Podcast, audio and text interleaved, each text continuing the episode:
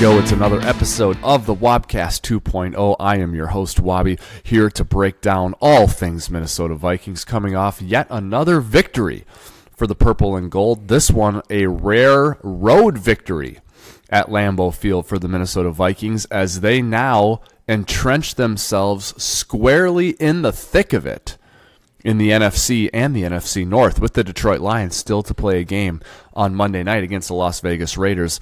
Lots to get to just from that standpoint of things, but of course there's the unfortunate elephant in the room, which is the Kirk Cousins injury, which makes this victory Monday a much more somber occasion than one would hope or expect. Lots to get to, lots to break down. To help me do that is my partner and co-host.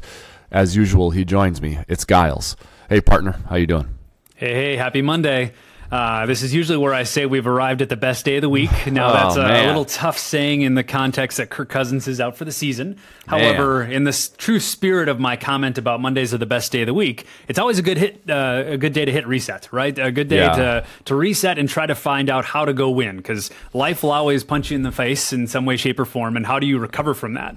And you know, we'll get more into it, but if you look at the Minnesota Vikings and all the ways that we've been clicking up until this point through eight games, if you're going to try to put in a, a lesser quarterback, uh, I'm glad it's with this type of team. If we have any semblance of of possible success going through the rest of the season, our offensive line is performing well. Our weapon Yeah. sets are performing well. JJ is hopefully uh, scheduled to come back within the next few uh, weeks. The defense is doing well. So now is time to to really see what our system can produce when your your starting quarterback goes down. Yep, that's that's right. And let, we're going to talk about Cousins, the injury, like everything about it, what to do next. When it comes to the locker room and the team, they they were certainly aware of their quarterback's injury during the fourth quarter last uh, or yesterday, and then during the celebration, the post game victory locker room speech by the head coach. I'm sure the interviews post game at their lockers, you could probably sense some downtrodden moods. But seriously, I know it's the quarterback and it's a, a season ending injury. There's just so much going on with a team. There are so many people working so hard at their in their little corner of the locker room and of the team. And so many different components right now are playing well, Giles mm-hmm. they're I think they had five games in October and they went four and one. They've won four of their last 5 mm-hmm. And if you look around the the NFC, they're as I said at the top, they are right in the thick of it right now. After starting 0 and 3, mm-hmm. that all of that's kind of going in the right direction. That even though it's a season-ending injury to the quarterback who is playing at an MVP level, it's still the attitude is still like we got to keep going. We're going. We're we, we can still do this. And I know that sounds crazy, but it is how it is in the NFL. It's just the nature of the sport. And it's because on Sunday what you see is um, you see a concert, a symphony. You see an organized circus of balancing acts and there's three rings and a main event. And there's so like you see this all organized and everyone's lock in step. But during the week with practices i mean it's it's organized chaos. It's it's it's compartmentalized special teams is over here doing their thing. Offensive line is over here doing theirs. Mm-hmm. Like there's just and right now so much of that is going well for the vikings that even with this injury to cousins i know that they're going to sit there and be like they're going to still believe that they can do what they want to do this year. And mm-hmm. to a lot of people listening and to people who watch games on Sundays you might not believe that but that's how it is inside the building. And so I do I hear what you're saying Giles about you know you you were pointing out all the things that are going well all the things that um, are a credit right now to the Vikings that can help them win games and that is how they're looking at it um, JJ uh, likely returning, defense rounding into form, having an identity, offensive line continuing to trend up. Um, so I, I'm I, I would much rather see this thing go forward with them healthy and with the quarterback in tow. That's not the case, but I'm still excited to see how the team responds because what I've seen, they didn't win four of their last five, Giles, because Cousins just carried them through everything. That's correct. They they won four of their last five because a lot of parts of the team are playing well, and those all can still play well without Cousins. So I'll be curious to see the response that this team gives uh, Kevin O'Connell and the fan base. And I think it's important to to note that there have been plenty of winning football teams that have gone the distance in the, in the NFL over the past 20 years with dare I say subpar quarterbacks. Now you can't te- technically win a, a, Super Bowl with a trash quarterback, but there's Yeah. been plenty of situations where there's been an average quarterback that's been able to ride and operate a well humming full unit Yeah. of uh, an, of an NFL football team. So I think there's a chance that we could get this thing back on the rails if we get the right guy under center. Now maybe the Vikings think that's Jaren Hall. Um, I have my own analysis of him, or maybe they think it's someone outside the building. But I think uh, regardless of what that looks like, I think they're going to have to make a decision between now and 3 p.m. tomorrow. Well, let, let's talk about it. Um, as I was prepping for this show, this week's show, Giles, I opened up my outline that I used, my template that I use, and it opened up to last week's. And last week's title was A Season Changing Victory as the Vikings defeated the San Francisco 49ers. And I'm like, same thing applies. it was a season changing victory. Oh my gosh, but just in, in a more negative way. Um, all right. Well, whenever this happens, Giles, uh, there's a, a few different ways you can go. Right? You you can you can go next man up. So that would be Jaren Hall, Nick Mullens, and or Sean Mannion. They they li- literally are the the next three that you could choose from to be next man up. Now Mullens, I believe, is hurt and not ready to come back. I think he's on IR actually. for Yeah, the next so week. so Yep. he's not technically an option, although he's on the roster. It would be Jaren Hall or Sha- Sean Mannion, and I would venture to say it's Jaren Hall uh, Mm-hmm. of those two. Um, there is a a different route that's lower level, which would be acquiring someone like Colt McCoy. Um, some other backup on a roster uh, who's not playing and whose team would be okay with dispatching them someplace else for a moderate draft compensation to help bail the Vikings out. I don't like that option in this case. And then there's the higher level route um, where you're talking about calling Tom Brady, calling the Rams for Matthew Stafford, checking in with Matt Ryan and Nick Foles and Carson Wentz. Yep. So a lot of names there, guys. Uh, a lot of options I threw out. Um, what are your initial thoughts? So I'll start with the first one that you mentioned Tom Brady. That is quite an intriguing option for a couple of reasons. Because I think uh, when I've talked to a few Vikings fans since yesterday's injury, a lot of them comment how uh, Tom Brady did not want to go to the Jets when he was called uh, after Aaron Rodgers went down. And I think it's incredibly important to denote that Aaron or uh, that the the New York Jets and Tom Brady do not have a great relationship. Uh, so Tom Brady does not want to work with that organization. And additionally, I think it's important to note that Tom Brady has specifically chosen teams over his entire career that have great offensive lines. And I think if you're going to look at any deficiency for the New York Jets, it was the offensive line. I mean, it's better than some, but it's definitely worse than others, right? And when we think about the Minnesota Vikings, they're now performing like a top elite level offensive line. So Yep. you potentially have the recipe book for what Tom Brady requires. And I've heard through the rumblings that Tom Brady wants to win a third Super Bowl with a third franchise. So you just got to dangle that little carrot and see if uh, he'll still come up to the the men in purple and get a little cold here for the winter. But uh, my goodness, would that be fun? That would be reliving 2009 just in a little different way. Wow. I mean, the thought of that is so intriguing, isn't it? Now, that's going to cost you big money, like dollars wise. Yep. Uh, and you Not got the- impossible though. it's not. And you got the problem of it, it's. I know that O'Connell was on a team with Tom Brady, so there's familiarity there. Mm-hmm. I don't know that there's much schematic familiarity for Tom and O'Connell in this offense. Uh, maybe I'm way wrong on that, but I don't. It doesn't. I don't sense that there is that. So there'd be a lot of a lot of wrinkles that you'd have to Yeah. work through there but in terms of and I don't even know if Tom is in shape and wanting to do it and all that. I mean, I know it sounds like a pipe dream, you know. And truthfully, Giles, where I was yesterday watching the game when this was happening, no one even really mentioned his name, Tom's. You know, because I think that I think people are convinced he's retired. Yep. So, but he's only a year less than a year out from playing. You know, so I'm not convinced. Like I'm not convinced he's retired.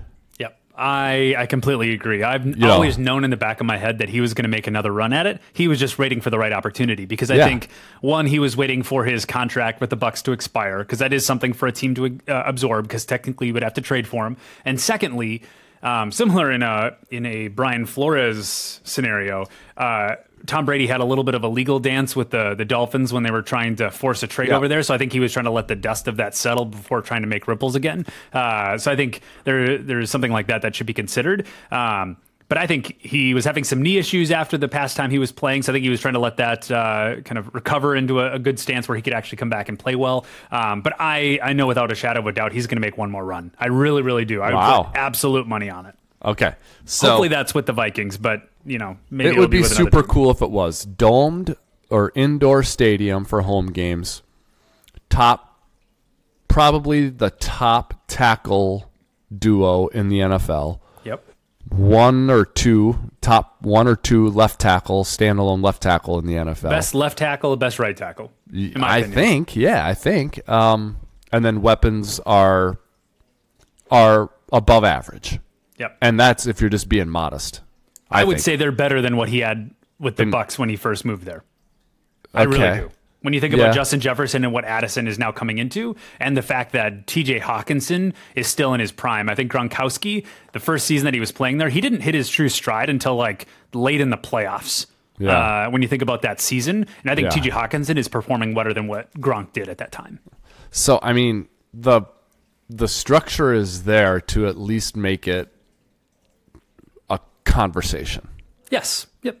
Like if the Vikings call his agent Don Yee, Don Yee can't like you know hit the red ignore button on his iPhone. I mean he's got to at least answer the call and be like what what you thinking, you know? And if I remember Um, correctly, Tom Brady has family of some sort in Minnesota, correct? Yeah, he does. So, somehow Yeah. there's a connection there. Yep. Yeah. So it, it's not it's not total pipe dream possible. Yeah. Now let's let's go down another path of it's not Tom Brady. It's it's someone, but not him. Yep.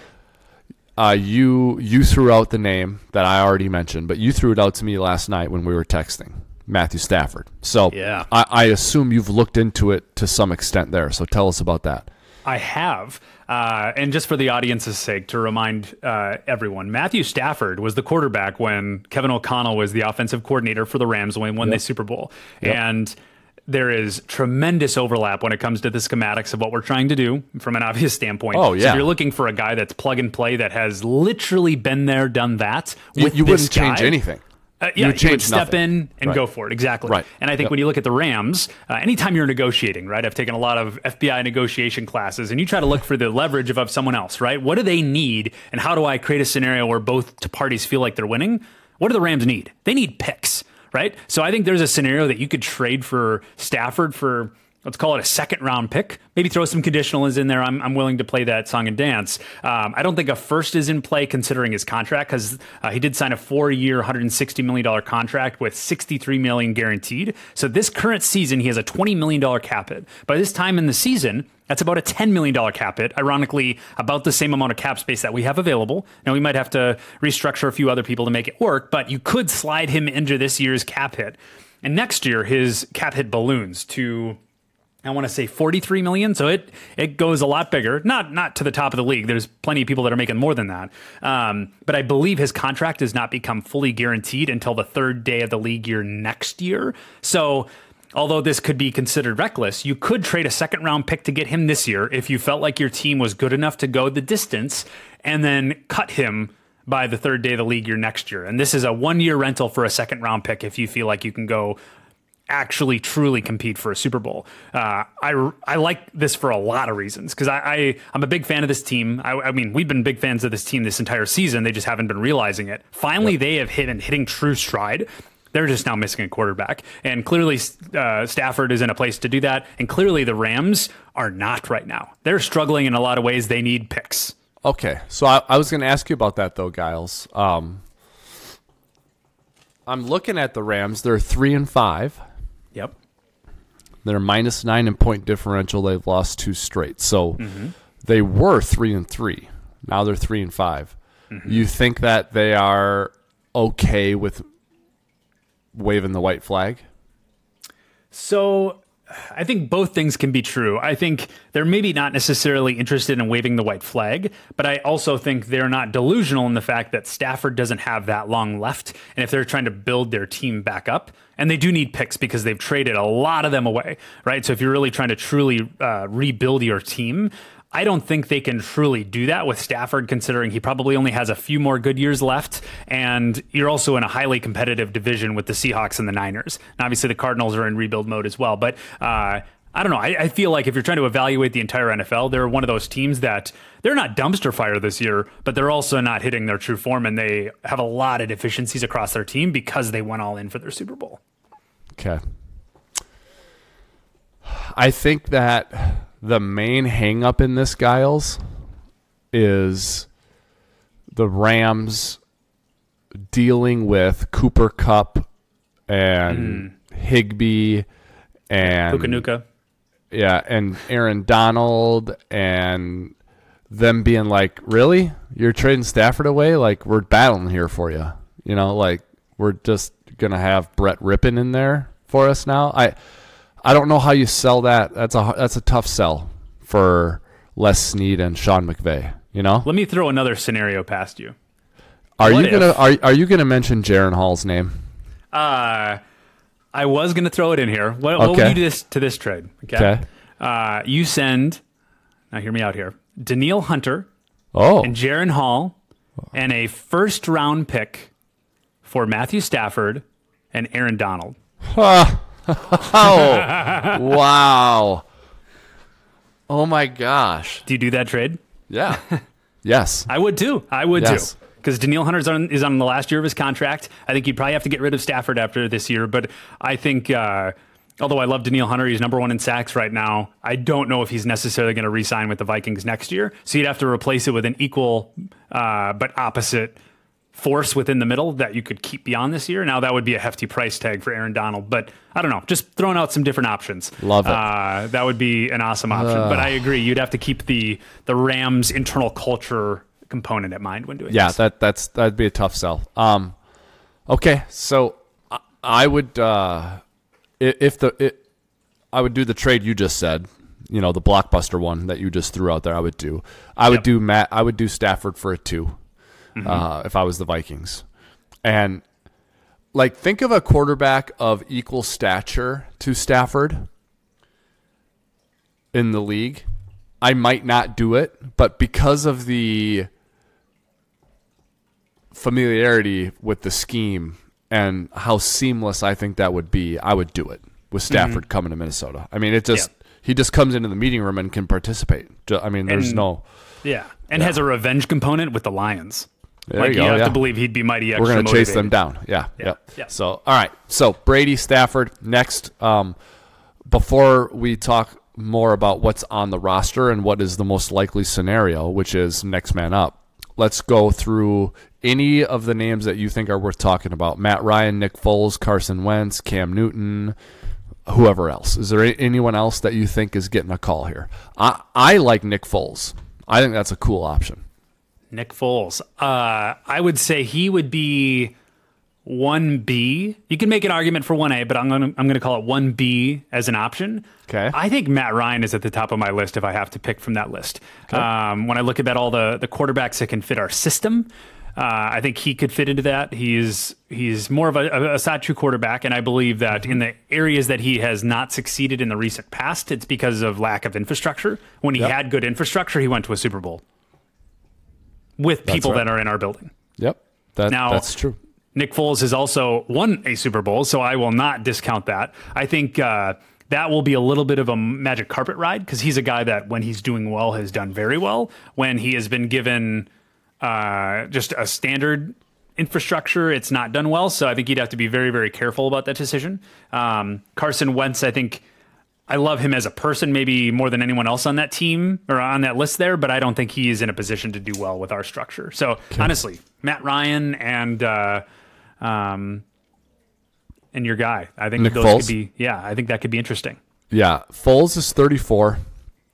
Uh, Foles has played in big games. He's done exactly this: come in for a starter who's being replaced or who is out, uh, to take the reins of a team that is competitive and get him to the playoffs and win playoff games. Nick Foles has done that. He he, Yep. he won a Super Bowl in U.S. Bank Stadium, after all. um, so That's fair. yeah, Got the juice um, in the building. yeah, so I, I like it. Um, I I don't know how the team feels about him and if he can run this. I don't I don't know, but uh, Nick Foles cheap. is a guy. Yeah, he yeah, Yeah. and he would be, and uh, he's a guy I would call. So to me, you call Tom Brady, you see what the Rams want for Stafford, and then you knock on the door of Foles or Matt Ryan, you know, and see what happens. So another important dynamic in this conversation is what do you want to do next year? Because Uh-huh. obviously you are in a really difficult scenario with Kirk Cousins because you're going to let him play out his contract and potentially re-sign him. So now, if you do not re-sign him, you are without a starting quarterback next year. And if you continue on this path that the Vikings are on this year, you're not necessarily going to have the greatest draft positioning to trade up to go get a quarterback. If you do, it's going to be very, very expensive, which is definitely an option. But I think that that's going to be a, a, a point uh, you know it's going to be a cause for concern so do you try to find someone that you can fill in the starter role for the next year or two you know what i mean so i think this has implications beyond just this season So, but Stafford is an option for multiple years, is he not? he is it would just be very expensive you'd have to restructure his contract and kick kick money down the road But what's it going to cost to have Cousins? It's going to be hugely that's fair. expensive. that's right? fair that's fair yeah So I don't know if that's six of one, half dozen of the other, or if one is significantly more than the other. But Cousins, well, he wasn't going to come cheap. He's going to come cheaper now. yeah but I mean, that's fair yeah you, You know? definitely have power in that negotiation I mean, if now Jaren Hall, it would appear, is going to have an opportunity to to to prove me wrong here. yep But if I said to you, you have to win a maximum amount of games next year, like chips in the middle for next year, I mean, the best realistically viable option at quarterback is Kirk Cousins. And it's not Yep. close. i agree because the next up is Tannehill, and he was just benched from his current team Ugh. yeah, Yeah, i don't want him ugh. yep No, Uh, yeah, out of all those options, I want to pick the best, and the best is Kirk Cousins. I think it is. I've said it So- before. I, I'm not a fan of getting cheaper for the sake of getting cheaper. I am always an advocate of getting better at the quarterback position. Now, if you can ever get better and cheaper, that's always the best case scenario, but Yeah. that's a really hard formula to crack. Um, Yeah. So I think that's something that I think sometimes Minnesota Vikings fans lose sight of. They just think, oh, let's get cheaper, let's get cheaper. Well, let's not get worse in the process. Let's get better first. And then if we find a way to be cheaper and better, then let's do that. But yeah, I, I completely agree. I think based on the options that are on the table now, minus Tom Brady coming back, Kirk Cousins at the top of the heap. Yeah. So now he's got to rehab, and you got to re-sign him, and he's. I, it was probably already not the easiest negotiation of all time with Cousins this offseason, mm-hmm. and I would have to think this makes it a bit more complex. Yes. Um, you know, because Cousins has shown his mettle and been tough and mm-hmm. good for you, and deserves to be a very, very highly compensated quarterback, but he can't run right now. And when you negotiate with him, he will not be back healthy yet when it's time to negotiate. So it's a very tricky negotiation. I don't know where you start, and I don't know where it finishes. But unless for some reason the Vikings are in a position to pick in the top five or they get into the top five, I just don't imagine a scenario where you have a better option other than Cousins at quarterback for you next year. Um, this uh, man, this really muddies the water for the Vikings, man. This is tough. They have to pick between now and 3 p.m. tomorrow whether they want to continue the season with Jaren Hall, play it out and see how he goes, and then just let the chips fall where they may, uh, and then tackle that question in the offseason, or figure out what do they want in the next do for the next two years uh, before before 3 p.m. Now, I think it is important to because note the trade deadline. You mean? Yeah, correct. Yeah, tomorrow, the October 31st at 3 p.m. Central. And I do think it's important to note that Jaren Hall, although did he did get a strip sack that that cannot be discounted. That was that was a no no. Yep. He did go three for four. Now, granted, it's only four passes, but he was able to get some completion. So I don't know. Do you, do you let him play one one game? Unfortunately, the the trade deadline will pass by the time we can make that happen. But I don't know. What were Well- your thoughts of him? Okay. I, I, I didn't have anything hugely positive or negative about him. Um, Yeah. watching him in college and his tape, I loved his. I think he's got a live arm and I think he's got mobility. You know, so and I think he's wide eyed. I think he's got playmaking. Like he's looking to make plays and he's move, he's active and moving around and I I, I don't give him no chance. Um, and I think that there there are you know there are people in the building who liked him enough to draft him where they drafted him and then there's mm-hmm. people in the building who whether they liked him or not when they drafted him they've now been working with him in meetings and practices and you can't help but grow to like a person in that environment Yeah. so there's a lot of people in the building who are saying it's Jaren's time. This is we're, we're throwing him into the lion's den, trial by fire, whatever. But like, what better? They're they're saying Vikings team builders in the walls of TCO Performance Center with purple shaded glasses, which don't, doesn't make it unrealistic, but they are purple shaded. Yep. They're saying, what better environment to bring up our guy in than this? Offensive line playing great. Justin Jefferson coming back. We're in the middle of a playoff race. Like, Yep. they're they're saying this is a great opportunity for him, right? Yep. As opposed to like Bryce Young, you know, who is on a team that needs more weapons and you know had to, you know, the Carolina Panthers they just won their first game just mm-hmm. this week, right? So people are saying Jaren Hall's in a much better situation. This is ideal. What better spot for him than right here to to learn? So I think that the most likely outcome here is Jaren Hall getting getting an opportunity to just be the starter going forward. I think I think that's what they're going to end up doing. I just kind of talked myself into it now. I could not agree more because uh, for all the reasons that you mentioned, when you're trying to to let a rookie do well, you want to build a great infrastructure, and I can't really think of many deficiencies that our team has that prevents him from doing well beyond himself. Yeah. Right? Uh, and Yeah. there's two outcomes. There either you play him and he does phenomenally and he confirms, wow, we got another Brock Purdy on our hands. He can fit into our system. We have some mobility and more importantly, well, just as importantly, we have uh, a rookie scale contract for the next few years. That gives you a lot, a lot more flexibility across a lot, lot of other uh, avenues for you to go do well as a team. The other option here is that he tanks and he does not do well. And then you go get a high draft pick and then you solve your quarterback problem the other way. Um, now, there is a, a secret option C there in the fact that Jaren Hall does not do well. You still have the option to re-sign Kirk Cousins after the year, right? So that gives you maybe the most flexibility at making a decision come March. Is playing Jaren Hall because either he does well and you keep him and you let him be the starter. He doesn't do well and you give yourselves to either draft a quarterback because you have a poor record or you re-sign Kirk Cousins and go that direction. That's right. I agree with you. Uh, let's look at the schedule here too, Giles. Okay.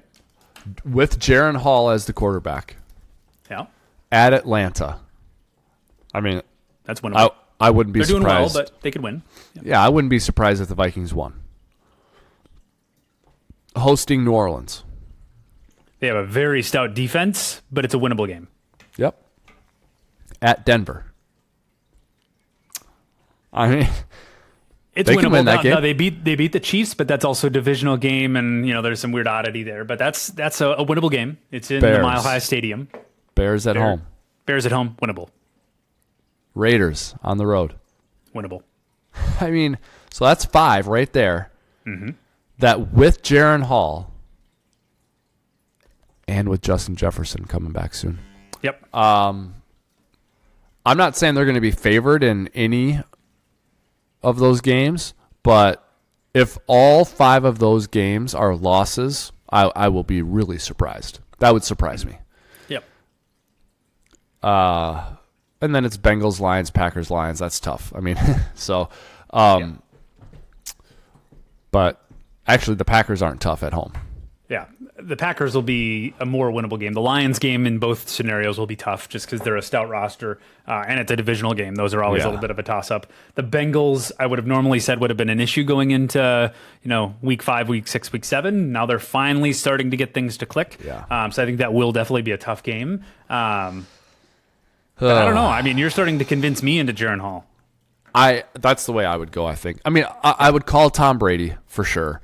I would, um, I would check and see what the what the situation is with the Rams and Stafford.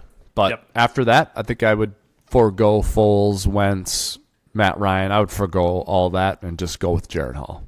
There is one additional option that we have not mentioned. What is that? I don't know if this is technically on the table, but based on the the rumblings coming out of their front office, I feel like they're conflicted on what they want to do with him. Kyler Murray. For the second week in a row, I believe he'll be a healthy scratch for all intents and purposes. Now, some people may look at that as intentional tanking. To me, that also maybe seems like they're trying to put him on the trade market and don't want him to get him hurt. Now, I don't know. I I have mixed feelings about Kyler Murray and about his performance, his attitude, all those different Yep. things. I don't know which ones are well founded or which ones aren't. Uh. but if he was available, would you go after him? I don't think so. I don't know. I think but I'm agreeing with you. But I th- I think you have a learning curve there with the offense. Would you not? Yep, I you agree. know, I unless unless you told me that the offense he's been playing in in the NFL is very similar to what O'Connell runs. In that case, I'm a little more open to it, but no, I, I'd rather go with and see what Jaren Hall has. I mean, mm-hmm. because let's say you go three and two in this five game stretch. You know, let's say you win your your home games and you upset Denver or Atlanta. Mm-hmm. You know, and you get to that you get to the middle of December with seven wins. Like that intrigues me with Jaren Hall and his future. I'm kind of interested. Mm-hmm. Yeah, I'm probably Give not making shot. the playoffs. The Lions are probably going to handle us, but I'm kind of curious now what Jaren Hall has, and it it it helps. It's another helping hand in the negotiations with Cousins if those go off the rail. yep. So where you, where you can just be like, we had a good run with you, Kirk, and the injury's terrible, but you're still way up here with Yep. what you want for a contract. We're down here. Plus we have Jaren Hall. Plus you're still hurt. Yep. Can't get it done. I think you go. Jaren Hall here. I think I think that's the answer. Unless Tom Brady or Matthew Stafford, you can make those happen. I think you go with Jaren Hall, and I truly will not be surprised if they win two of the next three games at mm-hmm. Falcons, home Saints, at Broncos. I just won't. I won't be that surprised. Yep. If I'm making a prediction, and you tell me if you disagree with this, I think they go with Jaren Hall. Um, however, if Tom Brady is even remotely available, this is the type of the move that the Wilfs make. Like Yeah. a big splash play that sends a message to not only Minnesota fans but the NFL at large that hey, we're in this and we're not afraid to to put in the resources to go win a championship. You know, sometimes those those resources are misspent sometimes, uh, but they're not afraid to spend when spending is required. Right. That's right. And Tom Brady would be one of those big splash moves that seemingly the Wilfs like to make. Yes, I agree with you. It puts them on NFL Network, which they like. Why aren't we on NFL Network more? Um, I've heard that. Yeah, you would be instantly favored, in my that. opinion, in a lot of different categories. Yeah, yeah. I mean, really, considering how well they're clicking. Yep, that's right. Well, we'll see what happens. Um, this was therapeutic and uh, this was beneficial for me, just talking through it with you guys. I know we did a little bit yesterday via text, but um, these are this. I mean, I know it, it might you might not believe it, people listening, but what Giles and I just did is what the Vikings did on the plane ride home. It's what it's what Kevin O'Connell and Kwesi and Rob Brzezinski and phone calls with the Wilfs, and this is what they did. They just did what Giles and I did. Now, what conclusion did they come to? We don't know yet. Uh, Yeah. We'll find out soon, but um, the move, I think it will end up being Jaren Hall, and uh, and I'm okay with that. Agreed. So, um, okay. Anything else? Uh, we did just receive the grades from the Packers game. All right, Offense let's- and defense, if you want to run through. Let's do it. Yes, let's talk this Vikings Packers game. Let's um, start with offense, if you're cool with it. Yeah. Okay. So, first of all, Giles, uh, very, very unimpressed with Green Bay. I oh mean, my goodness. Yuck. oh, you have to be so discouraged if you're a Packers fan. I mean, what other than AJ Dillon being, you know, Jerome Bettis light, Mm-hmm. what? What? Jaire Alexander stinks. Yep. You couldn't pressure the passer. Nope. Jordan Love is throwing balls into the dirt. Your fans are booing you. Matt LaFleur looks like he wants to leave. like awful. Awful. Absolute bottom. like there. No. It is ugly in Green Bay. That is man. They almost went the entire game without a first down. yeah, it, it's that's embarrassing. I mean, Green Green Bay is doormat of the division for the foreseeable future, based on what I just saw. Yeah. Not even I close. mean, I, I said to uh, we were watching the game. I'm like, you know, I'm sitting there in the like end of the third quarter. I'm like, actually, Green Bay's had every opportunity to get back into this game and make it close. You know, Mm-hmm. Yep. and that that's kind of a an indictment on the Vikings a little bit. But how can It you is. blame them with what they were going through? But I'm like, Yep. a better team than Green Bay would, would this would be a one score game or, or Yep. close to a tie game. But They uh, punish that. Yep, absolutely putrid uh, in Green Bay right now.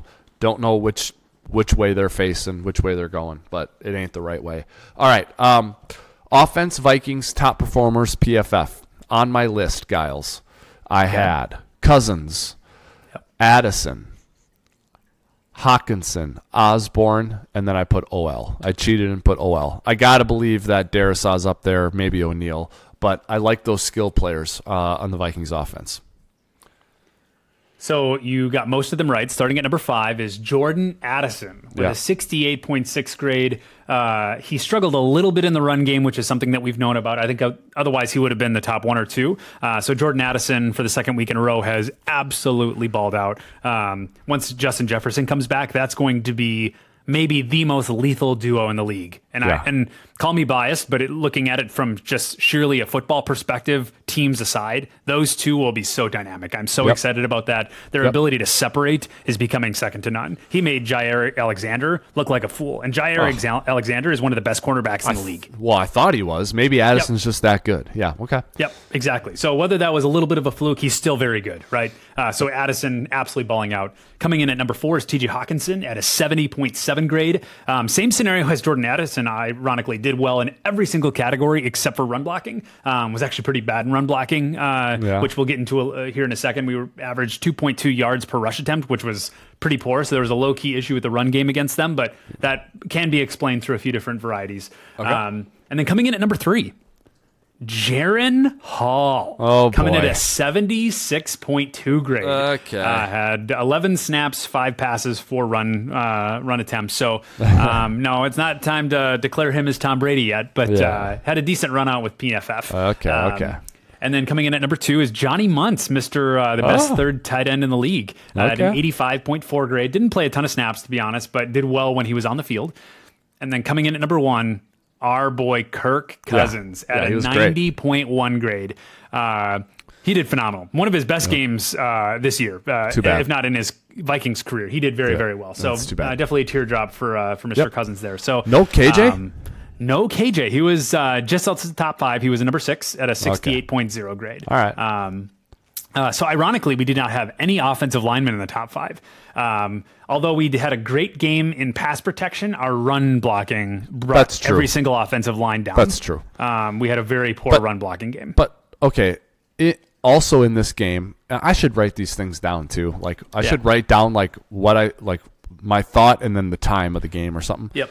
But I said to someone, I'm like, why? would I wouldn't even run anymore. I would just stop running. We are killing them through the air. They can't guard anyone and they can't pressure Cousins. Why would you even run anymore at all? Yep. Stop Yep. running. yep, Yeah. not working. Yeah. And I'm not Mr. Video Game guy and throw the ball every down of every play of every game, whatever. I'm just saying in this scenario against Green Yep. Bay, they couldn't guard you in the pass Yep. game. I would just kept throwing it. Okay. Be responsive. Yep. yeah. Exactly. So, all right. Let's not dwell on who didn't play well. We'll skip past that, Giles. Let's go defense. Let's go defense. All right. Who Um, you got? Bynum, Metellus, Wonnum. Mm, I'll put Hunter and Harrison in there. Harrison Smith in there. But All By- Bynum, Wa- uh, Wonnum, and Metellus I had written down. I like that. Um, Bynum did not make the top five. He had a little bit of a rough day in tackling, which brought down Hmm. his grade pretty severely. He also Um, dropped a pick. Yep, that is also uh, a big issue, um, Yeah. which was a gettable ball in my opinion. But Oh, um, yeah. won't won't uh, well dwell on that one. But uh, number five was Ivan Pace Jr. coming in Ah. at a seventy-two point nine grade. Didn't play all the snaps necessarily, but did very well in every category that we needed him to. Um, so getting back to true form with him. Coming back at number four is Harrison Phillips at an 80.6. He six. did play well. That's true. He played very well. He was Yep. phenomenal in Yep. run defense. Even though we gave up, I believe, 4.6 yards per carry, uh, it was not because of Harrison Phillips. Yep. Um, uh, he did have two coverage snaps that brought him down. Otherwise, I think he would have even been higher at an 80.6 grade. Uh, coming in at number three is our boy Josh Metellus Yeah. at an 81.1 grade. He had a rough day in uh, run defense. Otherwise, he probably would have done even better than that, but was elite, elite in coverage. Uh, He had a 90.2 grade in coverage. Uh, coming in at number two, although he didn't play a ton of snaps, uh, about half the snaps was Mekhi Blackmon coming in at a 90.1 grade. That's good, yeah. Which I've been really pushing for him to to get more involved because we when he's been on the field and put in the right scenarios, he's done very well. Uh, so very elite in coverage, played 20 coverage snaps.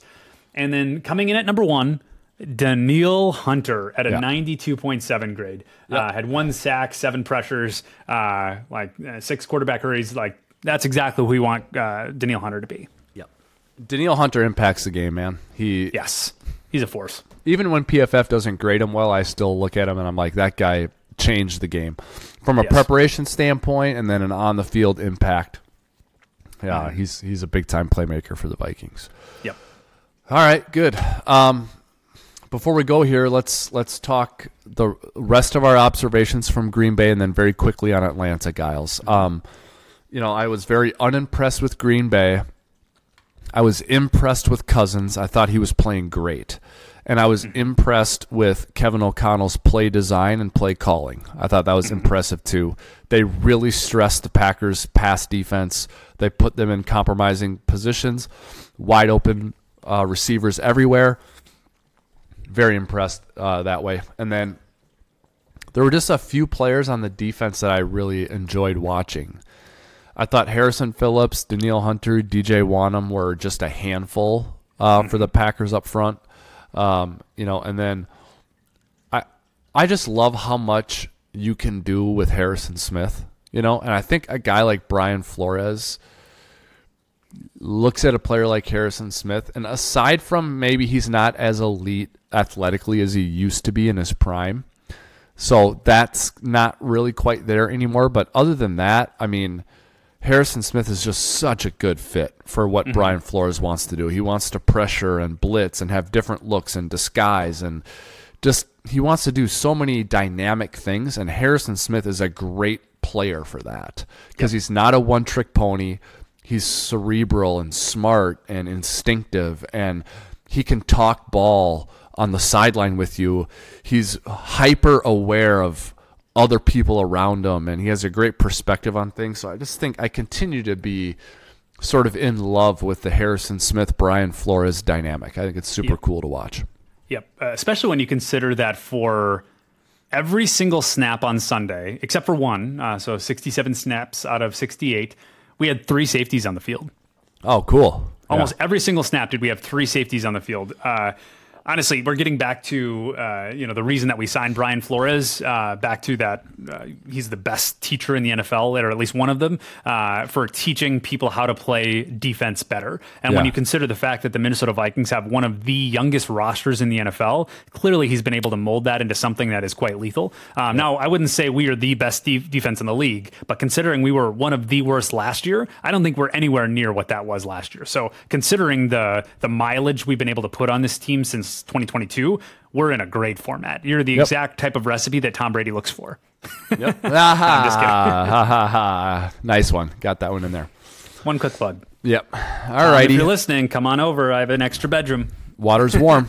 The Yep. water is warm. Jump on in. Um, all right. Anything else from the Packer game?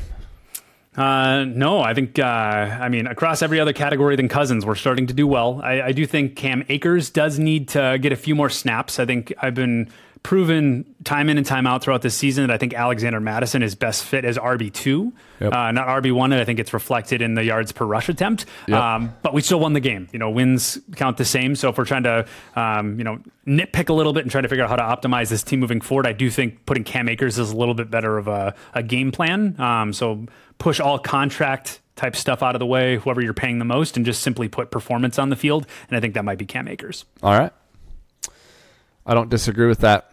Uh, really good scheme fit, knows this offense. Uh, I like his style, the way he runs. Uh, I think he's, um, you know, on passing downs or running downs, you can use him. I think he can pass protect. Yeah, I, I totally agree with all that.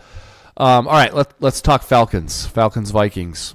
Um, Falcons are four and four, Giles. They are um, they're three and one at home, one and three on the road. They're coming off a loss at Na- at the Titans. Uh, they went to Nashville and lost to Tennessee, twenty eight to twenty three. A game where Taylor Heinicke, um, who we all know and are familiar with, went 12 of 21 for 175 yards and a touchdown. So uh, he came in in relief of their starting quarterback, Desmond Ridder, uh, who left the game, I presume, um, and did not come back because of uh, for the same reason. He left with a concussion and did not come back into the game. Um, so Ridder has been a little uneven. Uh, he's a guy the Falcons drafted a couple years ago, and they're trying to make it work with him. But it's it's been uneven, and I won't be surprised if Heinicke is the starter next week. Um, I know Brock Purdy came back from a concussion and started the following week, uh, as he started this week against Cincinnati after sustaining a concussion in Minnesota last week. But I would imagine it'll be Taylor Heinicke. So with Heinicke, Giles, what you are dealing with is someone who is very is a very good passer on his first read, uh, pre snap, and then first read, very good. Can Yep. you can put him up there with anyone. Yep.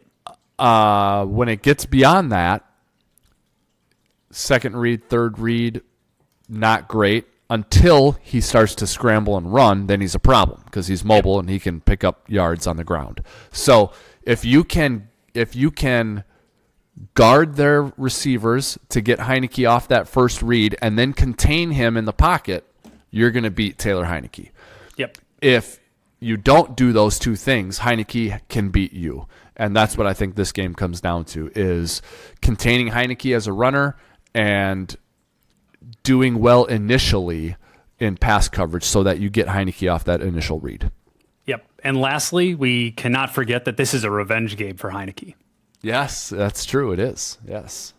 Going against uh, the team that sort of had a, their had the first chance to really invest in him and keep him in the Minnesota Vikings, right? Yeah. Yep. Yep.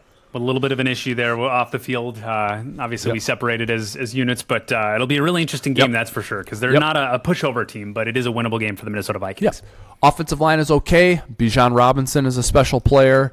I don't think they've got anything super special to throw to. I mean, Drake London's got some speed. Kyle Pitts has some versatility. Um, offensive line, all right. Uh, defense is okay, but yeah, this is this is a winnable game for the Minnesota Vikings. Um, looking at the, I'm looking at next week's slate right now to see if there's a line already put up. There is. Atlanta favored by four and a half, Giles, in this game.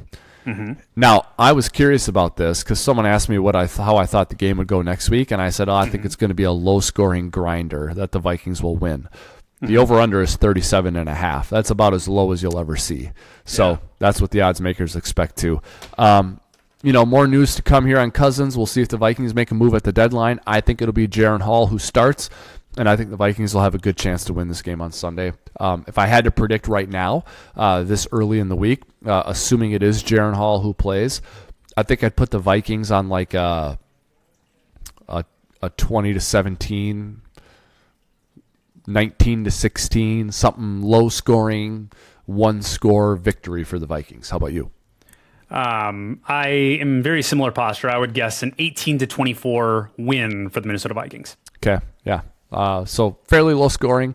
Um, a lot of what is pla is going well for the Vikings will continue to go well even without Cousins, Giles, and that's why I talk so optimistically about these next five games for the Vikings. I can't wait to see how they respond and to see what happens. And it would be interesting if a month from now they were six and six, you know, or Mm-hmm. Or seven and five, wouldn't it? Still in it. Still in it. Wouldn't that be shot. interesting? Yeah, I would like that. yeah. Um, but you know, we'll see what happens. Um, A lot to sort of uncover and hear about here in the next 48 hours with the trade deadline coming up, the official Cousins injury news, speculation about what they do, who they call, will there be a trade. Um, as mentioned already here on the show, though, Giles and I are sort of feeling like it'll be Jaren Hall, right? Yep. Mhm. Ex- agreed. Um, see, he'll get his uh, his shot to uh, to run the show, and, and we'll see what happens. So uh, the notebook is emptied. Anything else for you to get to, Giles? no, like that wraps it up. All right, that'll wrap it up. Um, Vikings Falcons next Sunday. That game is at noon Central Time. It's in Atlanta. See if the Vikings can continue their hot streak um, and get above 500 for the first time this season. Watch the TV tonight. See what happens to those Detroit Lions. They're hosting the Las Vegas Raiders on Monday Night Football. Would be interesting if they were to drop one at home. Um, give the Vikings a little more optimism. So, um. That's going to do it for this episode of the Wobcast 2.0. Vikings Falcons noon on Sunday. Watch the game and then come back here and listen to us talk about it next week. Make sure you like, subscribe, and follow the Wobcast 2.0. You can do that wherever you follow all your other favorite podcasts and football content Google Play, Apple Podcasts, Spotify, and of course, YouTube. On behalf of Giles, this is Wabi signing off for now. Until next time, Skol Vikings.